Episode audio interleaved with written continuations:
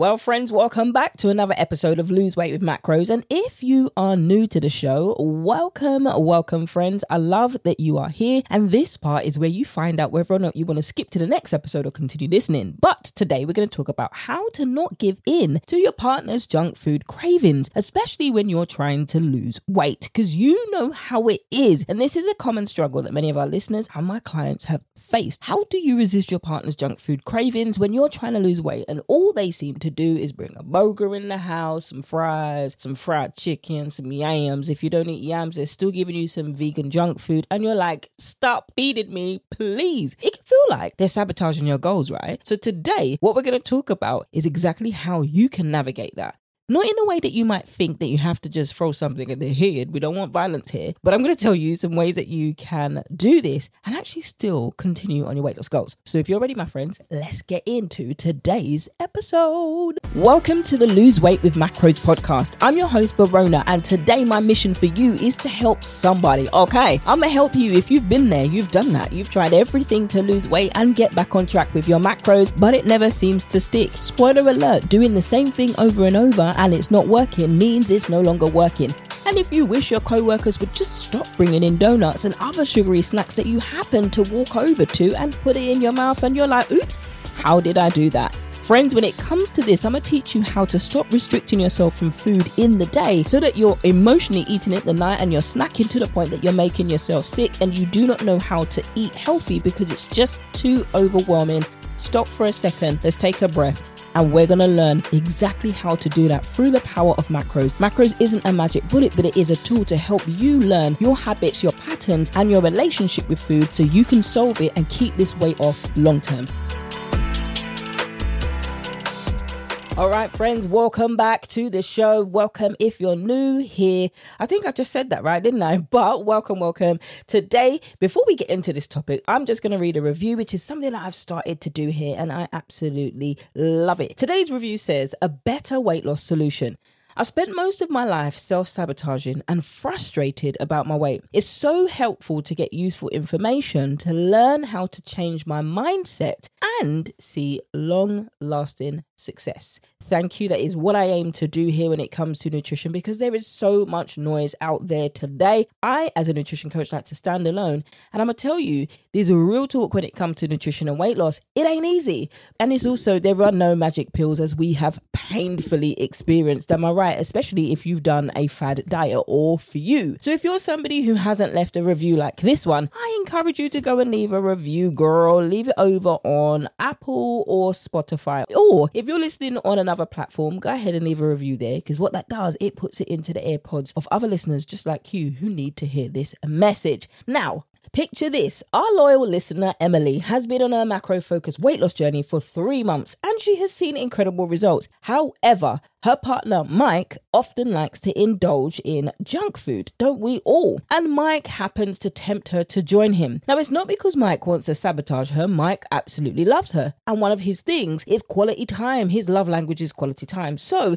this is something they used to do before they started to lose weight. Now, this seems like a wedge between their relationship because they've always done it. However, he can't seem to understand why she's not doing it. But this also leaves Emily feeling torn between her goals and spending quality time with Mike. If this sounds similar, don't worry. Today, I'm going to give you your actionable tips to stay on track while keeping your relationship and your macros game strong. Okay, first one keep healthy alternatives handy. Now, some of us don't like the alternatives, but some of us like to do the work that needs to be done so we can get the results we're trying to get. So, stock your pantry with healthy snacks that can satisfy your cravings without feeling like you're derailing your progress all over again. Now, this way, when your partner indulges, you have a nutritious option to enjoy. There's nothing wrong with having a burger or two with Mike every once in a while. You're not going to lose your progress. And with the skills that I teach you, you learn how to do the two and have your cake and eat it too. Number two, plan your meals together.